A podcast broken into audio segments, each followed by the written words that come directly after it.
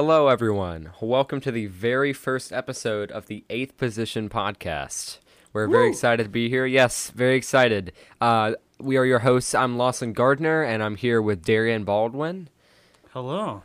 And we are uh, really excited to finally get the ball rolling on this project. Um, this is really just an opportunity for us to interview trombonists that we admire and that we're inspired by about, you know, like lighter topics, more fun conversations, you know?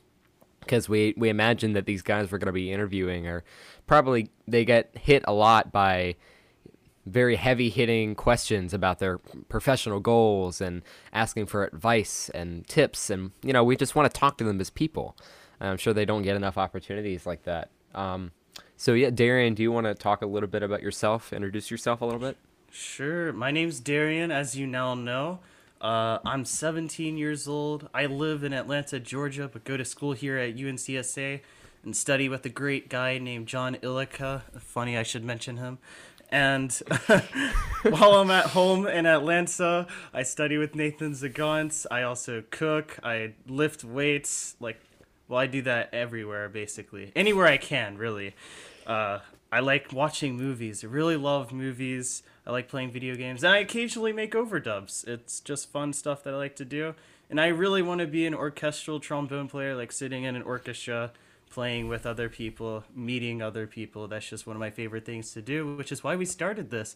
We just want to meet some trombonists, talk about some stuff, you know, other than like, uh, what's the secret to trombone, stuff like that, you know? Right, yeah. We don't want to hear about that. We want to hear like what really goes on in their lives, what experiences and stories they had that are, you know, gives them a feeling beyond that of just playing trombone sitting in the mm-hmm. back of an orchestra or in a jazz band or something like that. Right, more So- insight into you know other topics of their lives that that are you know I feel like people don't get enough of an outlet to talk about that stuff. So we are here to Yeah. just have conversations Yeah.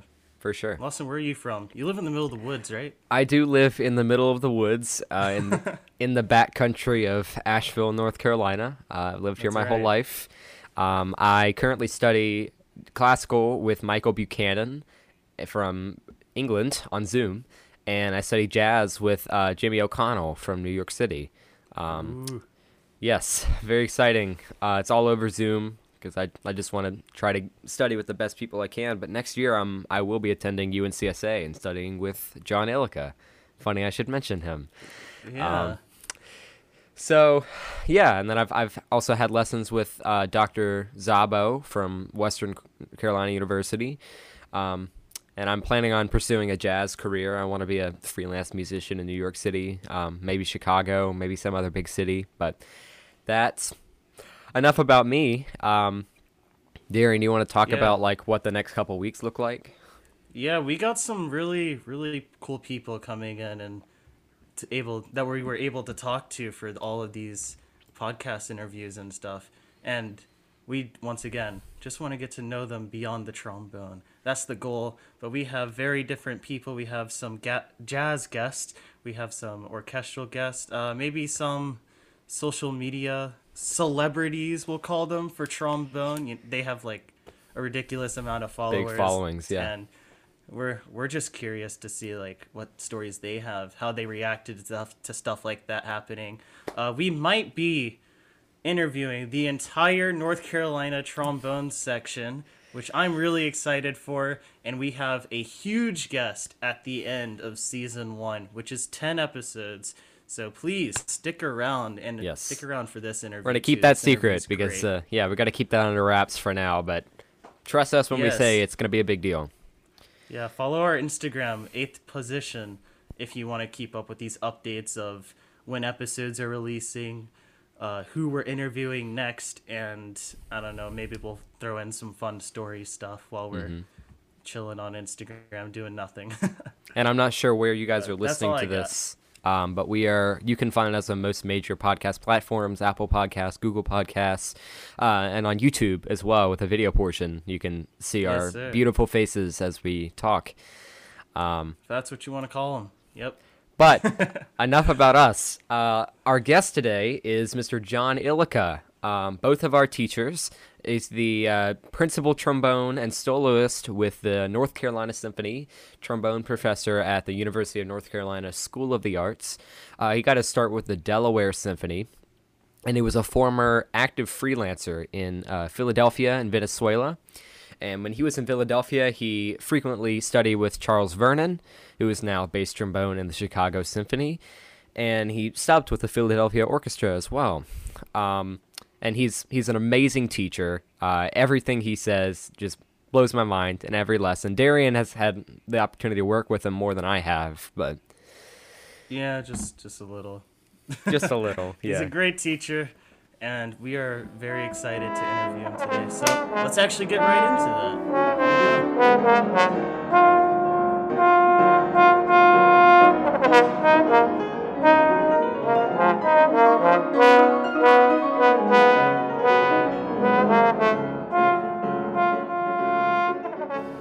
Right, Mr. Ilika, how are you doing? I'm doing fine. How are you guys doing? Doing all right. Yeah, can't complain. Doing great. Doing our first podcast, which I'm really excited for. Thank you for joining us, Mr. Ilika. And this is the professor of UNCSA, so he is our teacher, both of our teachers, and we're excited to talk to him today. Yeah, and I'm not telling you what to do as far as practicing, so that's probably even better. That's that's a first, right? right. And it- you actually broke up my practice routine right now, which is good because I was just at a spot in my practicing today where I thought, well, am I going to just keep on playing and beat myself into a pulp or actually stop for a while? So this is great. This is awesome. good timing. Giving you a break. yeah. Yeah, we all need that from time to time because I always end up, you know, going too far and destroying my face and nothing gets done, you know.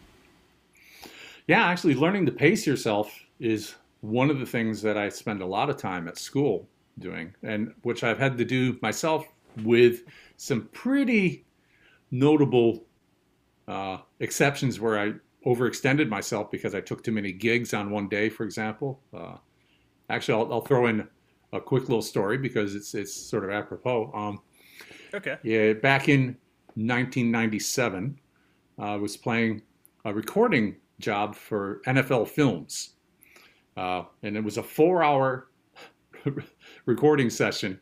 And I don't know if you ever listened to those those NFL Films things. It- It's all like brass going bam bam ba da ba. This it's all It's all brass.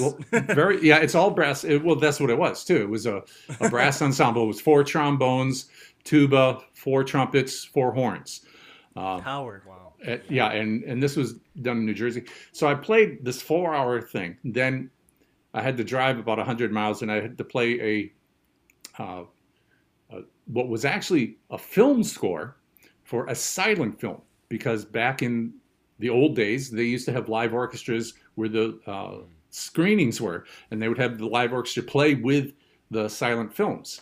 And this was uh, for the 1929 version of ben hur which is before the charlton heston one uh, which was actually it, it's a really cool film if you ever get a chance to watch it but the trombone part was 49 pages long Oh, wow. and it was almost continuous. So I went from this four hour recording marathon to playing a three hour almost continuous. And what happened? I hurt myself.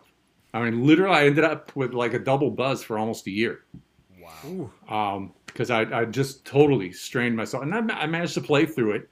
Uh, but it was one of those things that, you know, I really learned that, well, you really do need to pace yourself. You're not Superman.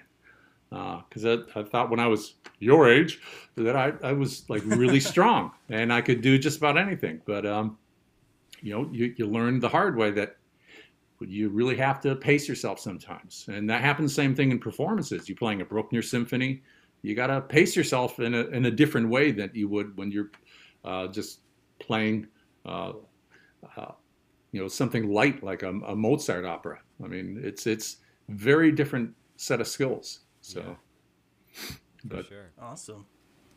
Well, yeah, we can go ahead and get into some of these questions. sure, Um, so my uh, the first question we wanted to talk about, and we're probably going to end up talking about this a lot because we're genuinely curious about people's um, early experiences with music.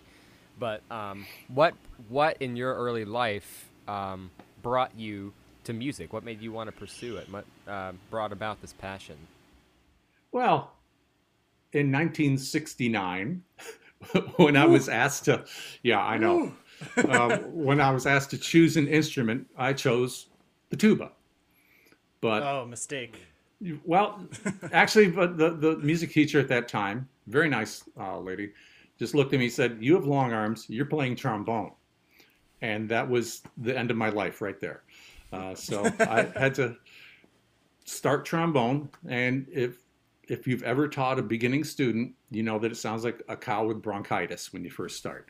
Uh, It's a it's a terrible sound. We've all been there, yeah. Yeah, but I, I, I had fun, and uh, and I wasn't really serious about it till I got to my junior high school. Now this is you have to remember Midwest, Bloomington, Minnesota, uh, and the band program I was in, we had ten bands at the school. There were six hundred kids in the band program. Wow. Uh, the top band had 150 people in it, and I was lucky enough to make it into the top band, but I was 15th out of 17 trombones. Um, that, my- when I was in uh, seventh grade, because back then junior high was seventh, eighth, and ninth grade, uh, different than it is nowadays. And we had, you could challenge the person next to you. So by the end of that year, I was second chair. So I had to challenge 14 people. So yeah, I got, it's not that I was really aggressive, but you know, I was interested in being better. And it, it would just that's something that comes from the inside. You have to want to really do that sort of thing. And by the end of eighth grade, I was the first chair, uh, which doesn't sound like much, but when you've got that many bands and that, so we had some really good players back then. And I still have the re- records that we made in junior high, uh, and it's hysterical to, to listen to them nowadays. But we were playing things like Holst suite in E flat, uh, which in in junior high, um, that's actually No. pretty hard stuff. Yeah, that's Yeah. Um, so it, it was it was interesting. Um, then I went to to high school, and ah, you know, it, it was I had a really good band director, uh, and he was very musical, and he steered me to a, a good college, um, which was Luther College, which is a little tiny teaching school in Decorah, Iowa. Uh, Okay. but in hindsight, I wish I had auditioned for something like Curtis or gone to one of the major conservatories because one of the things you get at the conservatory experience is you get to connect with different people. Whereas I was always sort of an outsider. Um, and I mean, it, I, I still managed to make a decent career, uh, but you always wonder if you had gone back in time and, and done that a little differently. Uh, by the end of college, just before the end of college, I got a call from a friend of mine who was already playing in an orchestra in Venezuela. And he said, Can you send down a tape? We've got an opening for assistant principal trombone. And by then I was, you know, I was okay, but, you know, I was going to send him some excerpts and I had only played, you know, in the school orchestra there. So I, I didn't really know how to prepare excerpts. But I did play a solo with the concert band there. Um, it was a piece by Walter Hartley, which you guys probably don't know, but it was No Actually- idea. yeah, it's called Capriccio, and it's an atonal work, which I played from memory on, on a tour Oh. that w- we did eleven times. Uh, I mean, it, it's it's it's out there, uh, but it's it's turned out really well, and I got a decent recording. I, I sent that down, and on the basis of that, and a bottle of booze that my friend bought the uh, music director down there, uh, I got the gig. Um, so sometimes it's who you know, uh, and that was a great start. But you know, as far as music, that's just something. It's visceral. You know, just being able to play and be part of something bigger than yourself. Uh, it, it's there's nothing like it. I mean, you're you're in a, a musical team as opposed to like a sports team, and it's not rah rah. It's it's I mean, it, it's a heartfelt, great feeling when things go, they all jive together. Uh, so, yeah, it's it's been interesting, and this is my 51st year of playing trombone. Wow. Ooh, that's a really long time. That's a really long time. Yeah, so I, I don't have that much time left, which is why I'm really anxious to get back to the orchestra. It's like, well, come on, guys, let's get this Yeah. done. Oh man. I Okay. definitely see that. But so you did mention Venezuela a little bit. So I am curious to know if you have any cool stories from being in Venezuela. Oh, boy. Just a completely different area than the United States. Well, you also have to remember 1981, which is when I first went when I went to Venezuela. I had Yeah. not I had not studied Spanish, uh, and I only you know found out in April before I graduated from college that I was going to be going down, and uh, I had no idea what I was getting myself into. Um, I just getting to Venezuela was uh, a challenge because they sent me plane tickets and I was supposed to hook up with my friend who had just moved, and I couldn't get a hold of him, and I didn't, like I said, I couldn't speak Spanish, so I couldn't really call the people in the orchestra office. Right. Uh, so I ended up getting on a plane in Minneapolis, flying to uh, New Orleans, and then flying down to uh, Maracaibo, Venezuela, and didn't know anyone there, and no one met me at the airport That's and so my luggage was lost. And Oh no. and I had I, I had my trombone. That was good. Uh, Yes. but I, That's all you I need. didn't I did not have uh, there were no cell phones back then. And it was one of those things my friend had changed addresses and he had changed his phone number. So he told me only the last seven digits are changing. So uh, okay, so I kept on trying. So I thought, well, I tried international operators, couldn't get a hold of anyone, and I'm sitting there waiting in line in Venezuela, just like scared out of my my my uh, my head. Was just unbelievable being in a different country, uh, and I'm looking at the person in front of me at a phone box, and I saw him just dial a different number of uh, a, a different number uh, instead of 12 digits he did 11 digits. And i was like well hang on they have like different and i managed to get a hold of my friend by just dropping one of the digits. I mean it was just like and i'm you know talking to him hey kurt uh, i'm here. And he says where? I'm i'm in venezuela. You're kidding me. And so i actually got there and first thing i did of course was go buy a couple of beers because you know it was, it was like 21 stressful years old. But yeah, so it's it's completely different experience. Uh, Venezuela, that part of Venezuela, has only two seasons, and I'm, I kid you not, it literally has two seasons. It has a rainy season for about five months of the year, and then the rest of the year is completely dry. Uh, so it's it's right about four degrees above the equator, um, and the mean temperature year round, the coolest I ever saw in three years in Maracaibo was maybe 72 degrees. Wow. That's the coolest, and it would regu- regularly be up over 100 degrees during the, the hot part of the year. So they had siestas there too, which you know you could count on, like from one o'clock till four o'clock, no one would work. So it was a completely different, you know, setting. So I, I even even the rehearsals, for example, were run in Spanish. So I had to learn, you know, tres compases antes de letra A, uh, three uh, uh, measures before letter A. You know, just I had to learn the Spanish like really fast. Really Uh, fast. total um, immersion. Yeah. Luckily, the speak Spanish. Ah, no, I could get by, but basically it's only future tense, present tense, past tense. Uh, you know, doing uh, predictive, uh, it, it, it gets a little complex, but I could probably, you know, order a meal. I could definitely order a drink. So, That's important, right? Again, that's all you need. Yeah. and I, I actually ended up teaching my second and third year in Caracas, which was a plane flight away. I was I was would play my Saturday night concert and get up at four in the morning, jump on a plane at six in the morning because the airport was a half hour away from Maracaibo, then fly to Caracas, which was an hour, then which was at the bottom of the mountain, the airport, and I would take a bus up into the mountains into Caracas, which is surrounded. It's a beautiful city, by the way, absolutely gorgeous, and uh, you know, teach for eight nine hours, then get back on a plane, go do everything in reverse.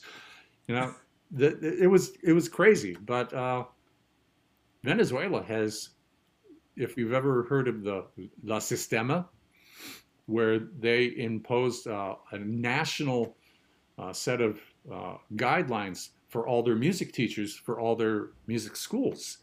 Uh, and it's still it's used in the states now as well. Uh, La Sistema, the system, in other words, uh, and it is really well thought out. And that was one, my first introduction to, oh well, this level should play these pieces, or this level should play that pieces, and and it was it had all the method books, had all these solos, and, and it was all really uh, well organized. So all you need to do is just follow the system and uh, they had, if you ever have a chance to check out the National Youth Orchestra of Venezuela, that's based in Caracas, they are really superb. I mean, really, really, really good players. Nice. Yeah, so I, I, I was introduced to that. At you know, I'm 22 years old and teaching kids that are almost as good as me that are like 17 and 18 years old. So it was like, oh, okay. Uh, but it was it was fun and I, I, I, met a lot of really great musicians down there, and I got lost. I, I, when I first okay, here's a good story. I got down there, and three weeks after I, I got down there, which is in June, the orchestra went on break. Well, the people I was staying with, my friends, went back to the states, and so I was left there alone in Venezuela, except the friend said, "Hey, can you sub for me in this salsa band?" I was like, uh, okay. You have to remember, I didn't speak Spanish, and it was a real salsa band, and no one spoke English. Uh-oh. So one day, and I was playing with these guys for a while it, it, during the summer, and it was pretty good salsa band. Uh, but guy shows up, uh, uh, calls on the phone, he says, "Pasas tu puerta," and, and I, I, thought he said passport, and I didn't really understand what that means. I'm going to be coming by your door, puerta. Uh, and so he shows up at my door, and he's looked at me. He's, you know, ¿Dónde está tu trombone? You know, where, where's your trombone? So I grab my trombone. He's, he's looking at me like there should be something else. And he says, come on. So I get in the car. It wasn't until I got in the car that I realized we're going somewhere like overnight somewhere. Oh no. so all of a sudden I ended up in the middle of the rainforest in Venezuela where the lights were set up with generators and there were maybe a thousand people and I was the only Caucasian there.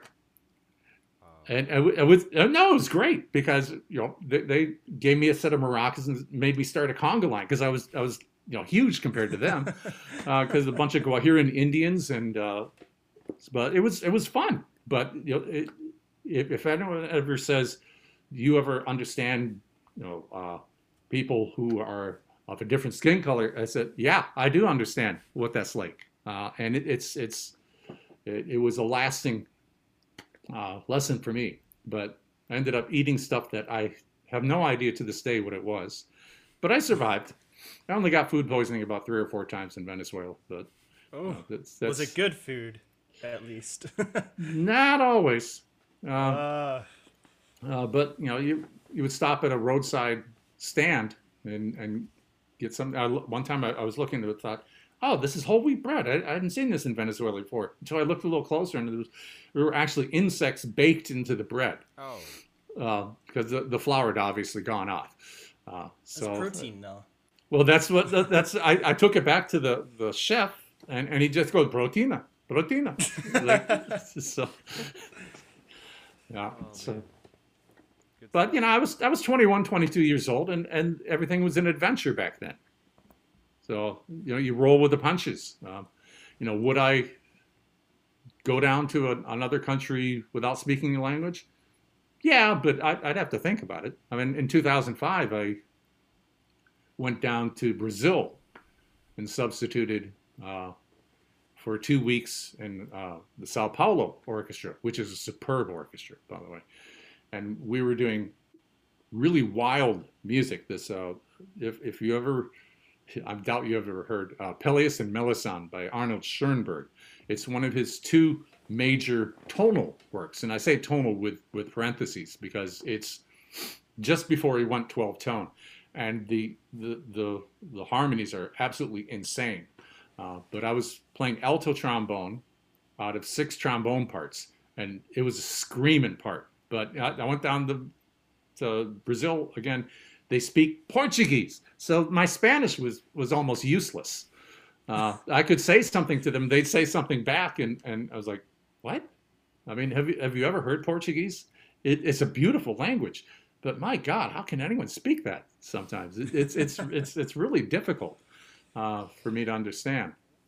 But so yeah, th- that's the last time I was playing in a foreign orchestra. But I, I've always enjoyed it, and even if you you know don't speak the language, which luckily the guy who was playing second trombone was still a friend of mine, uh, would, was t- totally fluent in English, so he would translate for me. But we'd play in the section. I was the guest principal for a week, and even though these guys couldn't understand me, we were able to, you know, I could demonstrate something, and we could figure out how to tune things. Uh, so you know, international language of music. Uh, so it's it's Yeah. really cool when you get to do something like that. Absolutely. So, what brought you out of Venezuela and back to the states? Ah, 1983. The economy in Venezuela crashed uh, because the oil. Uh, Yeah. And I stayed. I stayed down there for one more year, but I went from, and, and you guys are gonna laugh, but I mean, in 1981, I was making 21,000 a year, which as a, you know a, a, a kid, that's equal to about Yeah. 60,000 now. Yeah. Uh, yeah, and also living in Venezuela is just amazingly cheap. I mean, I, I had a maid. I, I literally had a maid uh, that I just pay, would pay her like five dollars a day, and she would come in and clean the house. It was like amazing. Uh, but uh, so I, uh, the the last year I was there, I went from making twenty one thousand to all of a sudden overnight it dropped to six thousand uh, just because everything they just closed all the banks, all your savings, whatever you had in the in the banks, they just closed the banks for two weeks, and then when you got back, it's like, oh well, you can't even take out your savings. I still have a, a, a savings account somewhere. I've made, Yeah. So it, it's probably worth about three cents at this point. Um, but so I, I, I just, you know, I, I couldn't stay there making that little money because that wasn't enough to buy like plane tickets back to the states. So I decided to go to graduate school and I auditioned uh, in a few places and they offered me the best deal at what is now the University of the Arts in Philadelphia, but it was the Philadelphia College of Performing Arts uh, when I went there in 1984. Uh, and I got, but I got a chance to study with Charlie Vernon his last year in Philadelphia Awesome. uh, before he went to um, Chicago Symphony. Uh, so, yeah, that's that's how I got out of Venezuela. Basically, I just had to, and I didn't know any, but I knew one person in in uh, Philadelphia, and so you know, introducing myself to the music scene there took a while. Uh, but what what actually got me started in, in Philadelphia, and uh, in 1985, while I was still in grad school, I won an audition for a regional orchestra, the Delaware Symphony, which is still extant today. And it was a really good regional orchestra um, and did over 130, 140 services a year, which is a lot. You know, that's that's about 22 two weeks uh, worth of work. On the basis of that, all of a sudden people started giving me calls as a freelancer because, oh, well, if he's won this audition, then he must be okay. Um, and you know, I would do freebies when I was first there. You know, go play with rehearsal orchestras and stuff like that, just to meet people. Uh, go play quintets that with people I didn't know, just to again meet musicians. Uh, but bottom line was, you had to sight read your brains out, um, which is something I stress with students, as you know. Uh, yeah. but you know, sight reading is really, really important. Uh, one of the first times I subbed with the Philadelphia Orchestra was literally I was making bread, my hands covered with uh, flour up to my elbows, and I get a call and say, um, "Can you come down and, and sub uh, with the orchestra?" And uh, Eric called in, Eric Carlson, the former second trombone, uh, called in sick. You know, can you come in? I was, well, when? Well, rehearsal started 10 minutes ago. Uh, so, you know, okay, leave the bread with my wife and and run down run downtown, which was a good half hour away. Walk into a rehearsal cold. You've got Glenn Dodson, the principal trombone for the last Yeah. 25 years, sitting next to you, and uh, No pressure. yeah, and uh, and you got Charlie, and it was like, oh my god. So and the piece was luckily in five eight, so it was all mixed meter. Uh, Isle of the Dead by Rachmaninoff. So, Luckily. yeah, yeah. I- I'm saying that ironically because, yeah. but luckily I didn't screw up. Um, at least not too bad. And yeah, I've been subbing with Philadelphia since uh, reg- regularly since uh, the late 1980s. Um, uh, and on bass trombone as well as tenor trombone. Uh, it, it, it, what's funny is Blair, the the uh, current bass trombonist, he was uh, Curtis grad and got the gig when he was basically just out of Curtis, like 22 years old. He got Philadelphia Orchestra, uh, and he deserved it. I mean, fantastic player. Yeah, absolutely. But I was doing an outdoor concert with them, uh, and it was Janacek Sinfonietta, which calls for four trombones, and Blair didn't look at the part, and, uh, so he let me have the third part, which has the solo. You know, da dee da dee da da da da dee dee da. Except it's on bass trombone, and they didn't tell me it was bass trombone. Luckily, I, I play bass trombone. I always have. Uh, so it it wasn't really b- that big a deal. But same thing happened um, a few years later, where we were playing um, Gurre-Lieder. No, yeah, it was Gurre-Lieder, which again Arnold Schoenberg, huge trombone section, seven trombones that time, um, and they gave me the fourth tenor trombone part, which is actually a bass trombone part. It says tenor bass, but it and it had all these solos, which uh, which were for you know bass trombone. I've got Sir Simon Rattle conducting, and I have the solo. So it's like there's there are uh, literally close to 400 people on stage. The orchestra was was double woodwind sections, had to be got uh, like I said, seven trombones, eight horns, you know, six or seven trumpets. I mean, it was just massive in their chorus of 300 and I've got like Simon Rattle pointing at me and and you know giving me a cue. It's like scariest stuff ever. But it, it was pressure. yeah. So it was it was great fun, and and the whole time Blair's just looking at me out of the corner. He's he's just going. I Gave him a soul. He was so pissed off at himself. so so the the point of that is make sure you look at the music ahead of time. yes. so Yeah. Might help out a little bit, just a little. but Awesome. Yeah. yeah, Well, fun. switching. Sorry, go ahead. No, no, please. I figure we could switch gears a little bit here. Um, as we, I know we touched on this a little earlier, but um, you know, I'm, I'm just bringing this up because I'm, I'm, since you said something about it, I'm interested to hear a little bit more fleshed out your opinion on it. But what, what are your thoughts on um, on this massive simultaneous transition to virtual playing that we've all gone through this past year? Horrible.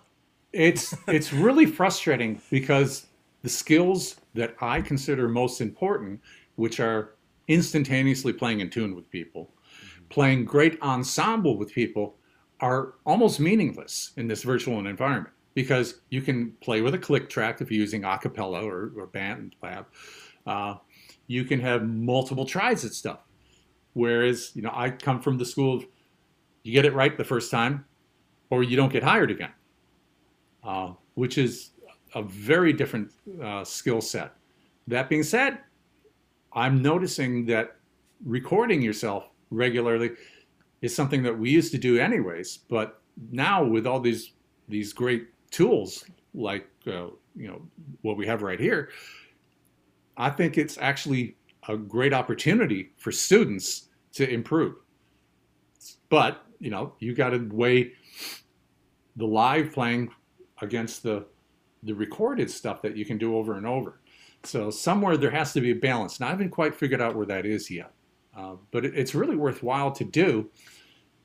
And I hear some great things. Um, my second trombone, the assistant principal, Jonathan Randazzo, who's coming to teach a master class in April, is excellent at overdubbing himself. Oh, yeah. Uh, and, and just fantastic. And he, and he has good recording stuff. Of course, he's single. Uh, you know, the, uh, he doesn't have a, kid in college, which I have a kid in college. Uh, I mean, it's you have to put out some money. I, I put all my money into my trombones, and you know all, all that. So I, I, you know, superb stuff there. I, you know, great mutes, uh, great mouthpieces, everything I could do for the playing aspect. I have not made the big investment in, in the recording upgrade, uh, which is something that probably need to do. Um, I need to get some recommendations on that. So maybe you guys can clu- you know, clue me into that at some point here. Sure, I'm not sure how much sure. I can help, but Well, actually, uh, you know, Lawson, I look at your setup, even just having that microphone, that's a, a good sounding microphone. oh yeah, yeah. Thank you. Yeah. Yeah. and it was it was inexpensive too. Um, it's you, there's a lot of good gear out there that that you know, it's not really worth shelling out. You know, six hundred dollars, where you can get one for a hundred dollars. That's just a little bit, a little bit below par. You know. Right. And that's again something I, I need to do uh, is to to do that. Uh, but you know, I, I still practice with the idea of playing with people again, uh, rather than playing with a recording. Uh, I can do it, but it, it, again, it's, you can to tune with someone live is a challenge. It's, it's like multitasking at its at its best.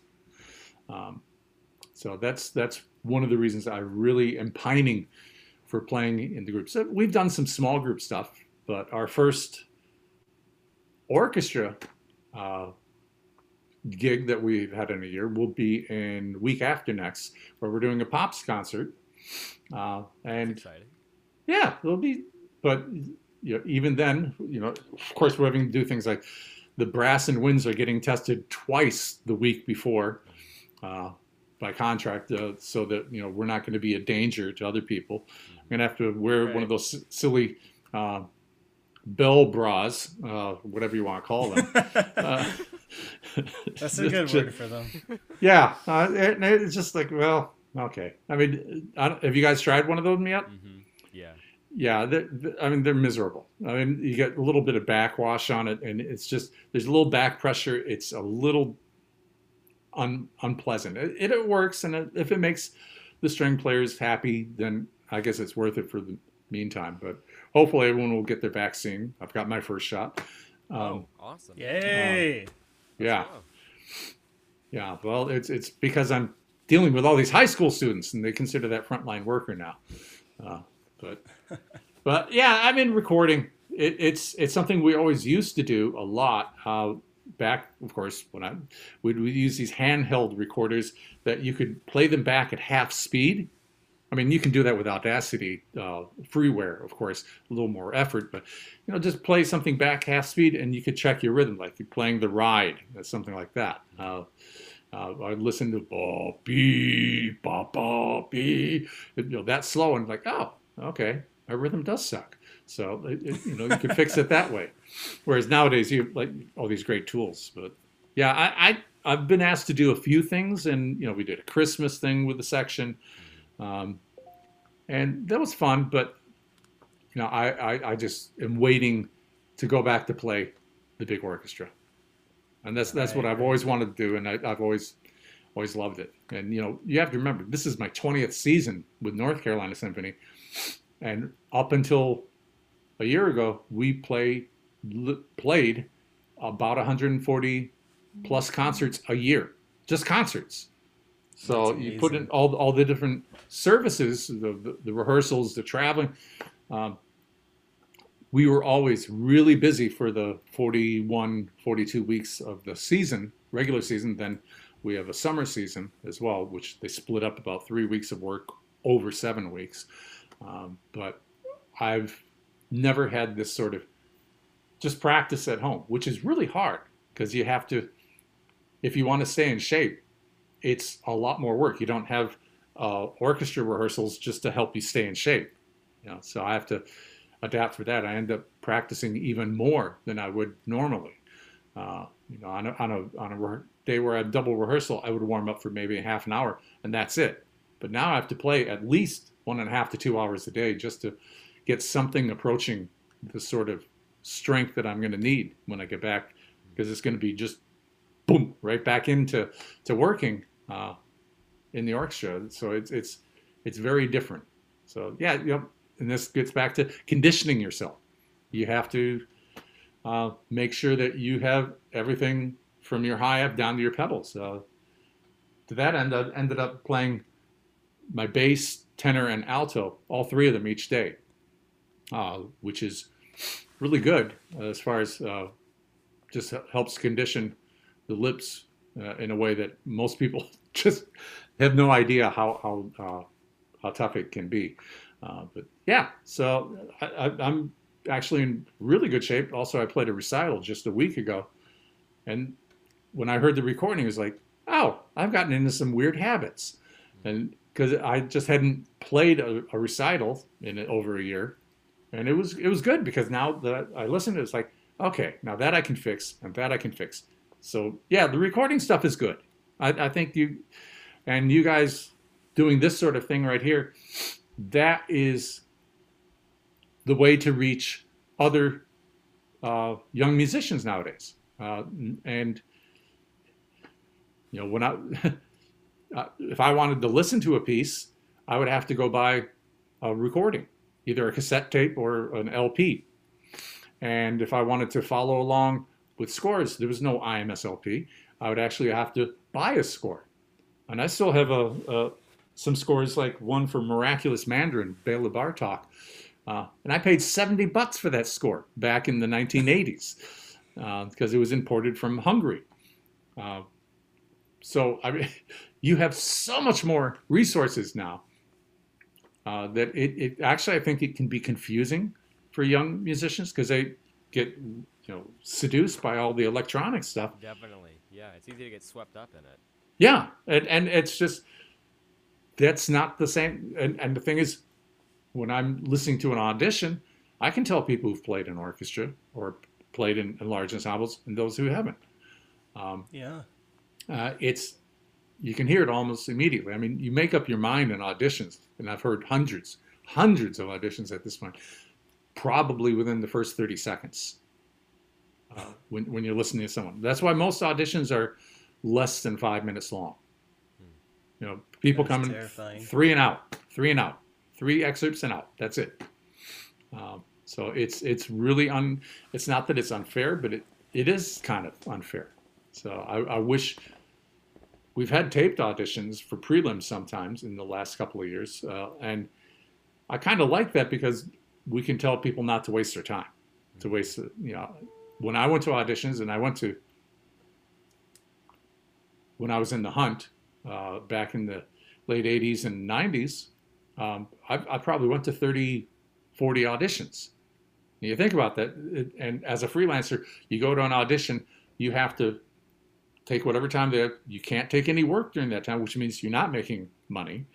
And you also have to pay for your plane ticket and hotel, rental car, whatever. All that stuff, it all adds up. We used to be able to deduct all that stuff, and I think you probably can still deduct travel costs, but um, you know, it's it's it, it was a different animal.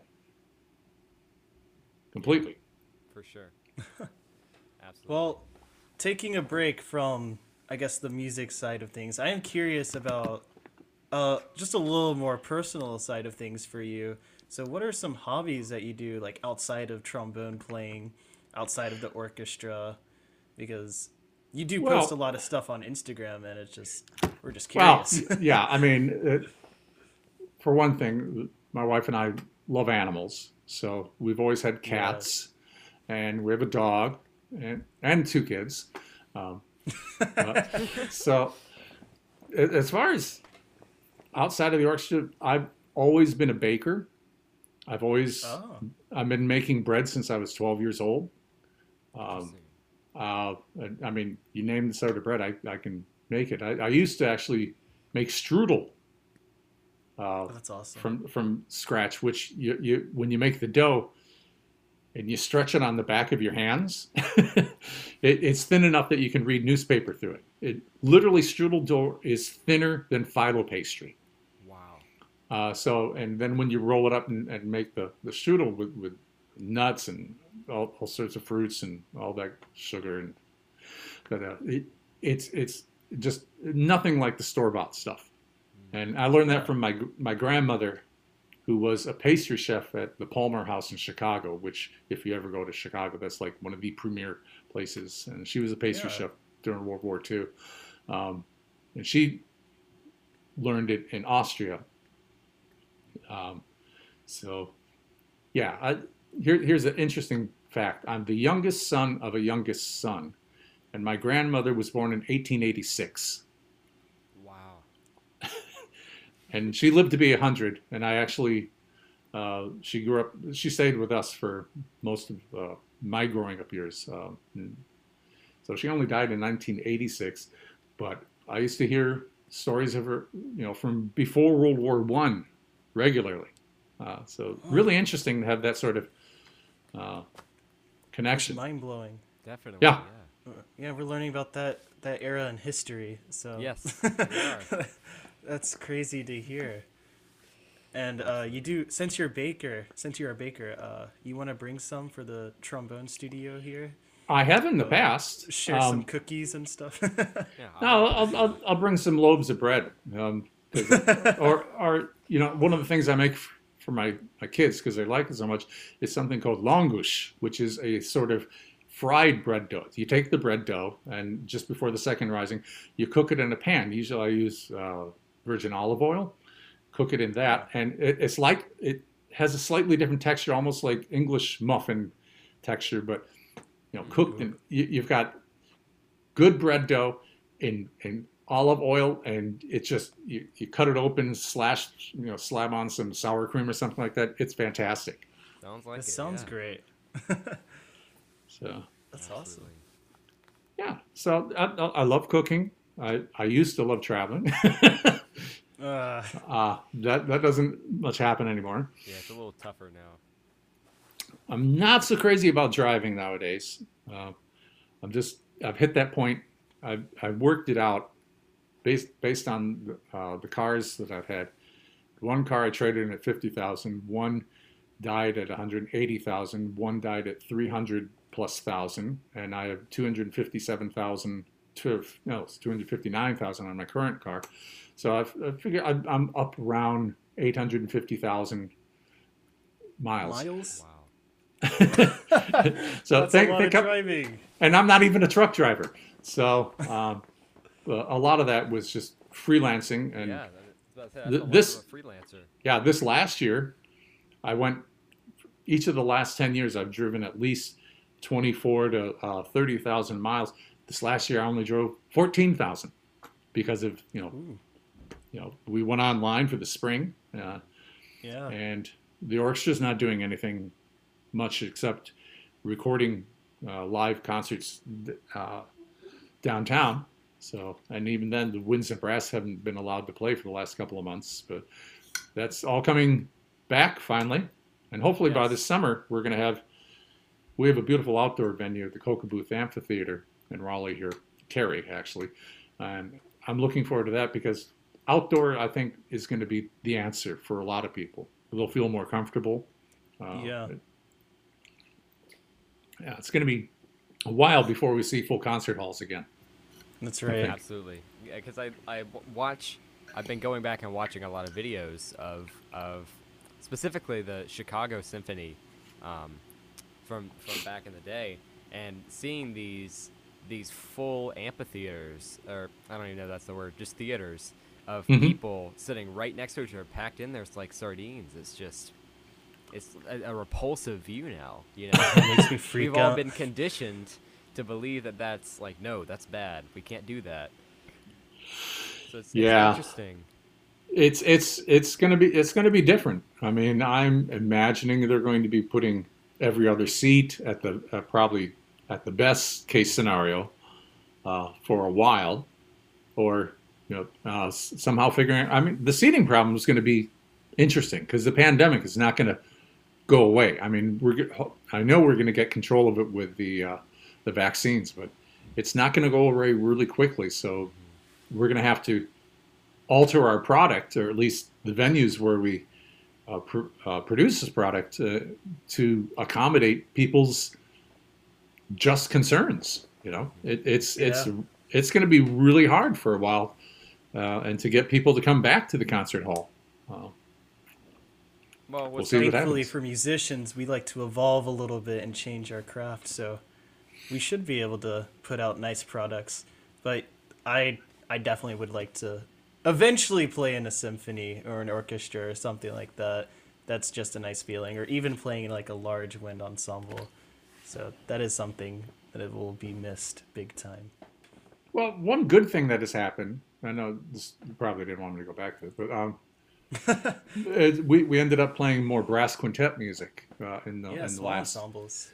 Yeah, and the small ensembles being more responsible.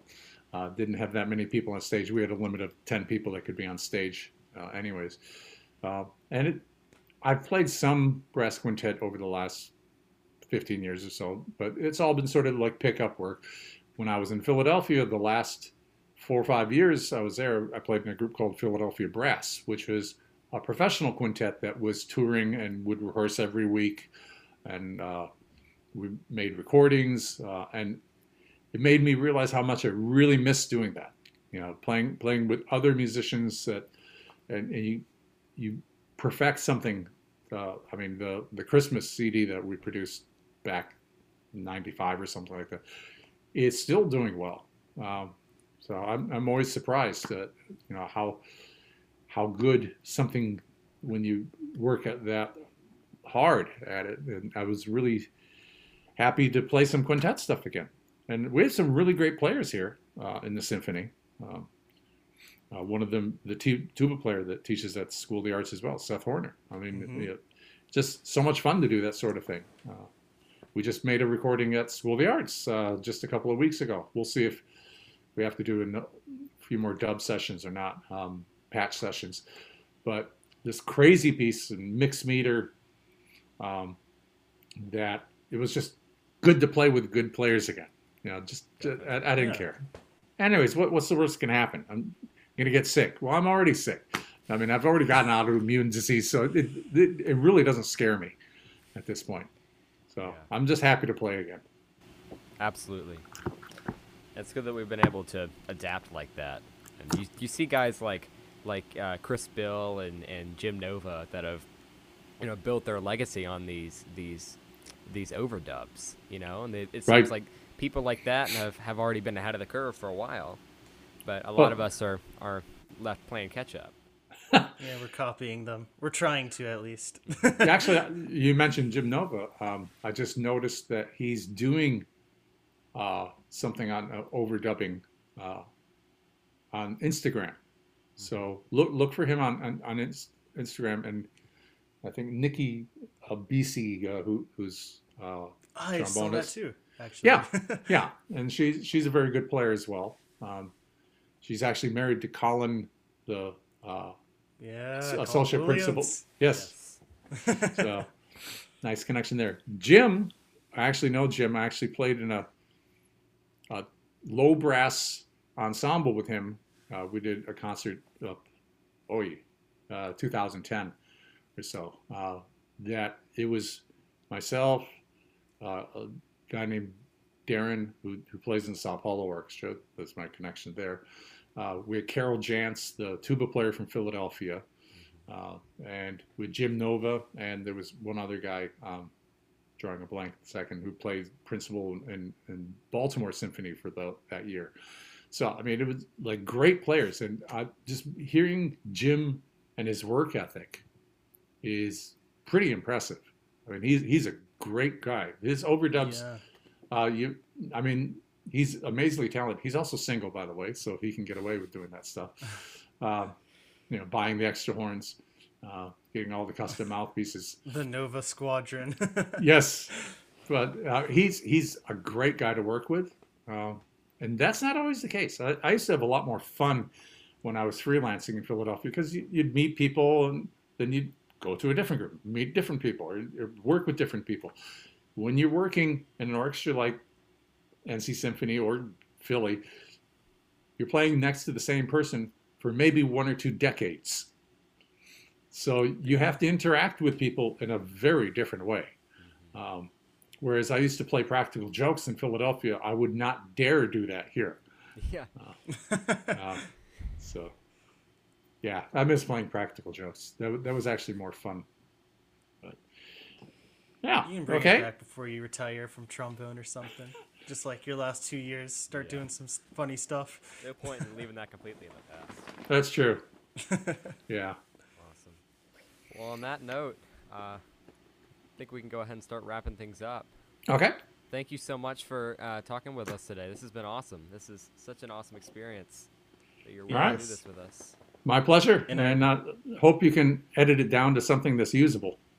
oh yeah, of course, all Definitely. of it's usable, really. Yes and I gotta say, your dedication to like everything, like to teaching, because you said you you drive like I think an hour and a half, two hours just to it's, get to it, school to teach or something. Best case scenario is hour forty five each way. Hour forty five. Yeah, that's awesome. Your dedication to teaching, to yeah. trombone, because you're tripling on the daily. I don't know many players that do that like ever, honestly. Mm-hmm. And that's just it's awesome. Really I respect it so much. It really is, especially because with that's demonstrated too with the with what you said about Venezuela, with going down there, knowing no one, not even knowing the language, how to get in touch with anyone, and getting on your feet down there. I don't know. There's there's something really inspiring about that that dedication. Either that or the, the blind-headed stupidity of, of going to a different country without knowing where you're ending up. Uh, but well, it worked out for you. Yeah, it did. It did. It did. And sometimes, you know, you take a step back and it's like, well, okay, you learn from it. And you, you, the, the thing is, we all make mistakes. Even St. Alessi in New York has made a mistake at least once. I heard it live. Uh, but it, it, it, it's, it's always good to learn from what life throws at you. Absolutely. Yes. And That's I appreciate the chance to work with you guys today. And hopefully, we'll work more intensely next year together and hopefully get some. Definitely. We've got an awesome group of, of 12th graders next year. Uh, yeah. It look, looks like they're going to be five. Some another guy just auditioned. Um, yes. So we, we should be able to at least put together a decent uh, trombone little choir that for the the high schools guys by themselves. I'd like to hear. Absolutely. Sweet so right. basically, uh, if you're a high schooler or college student or graduate, uh, please apply to UNCSA. We would yes. love for you to. UNCSA oh yeah, would, would love your application.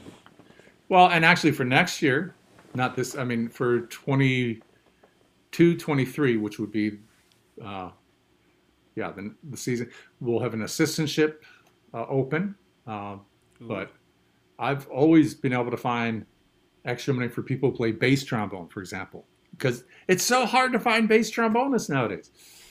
uh, so I'm, I'm happy to always work with that. All right. Well, thanks, guys. And thank you. Thank you. All right. Have a good one. You bet.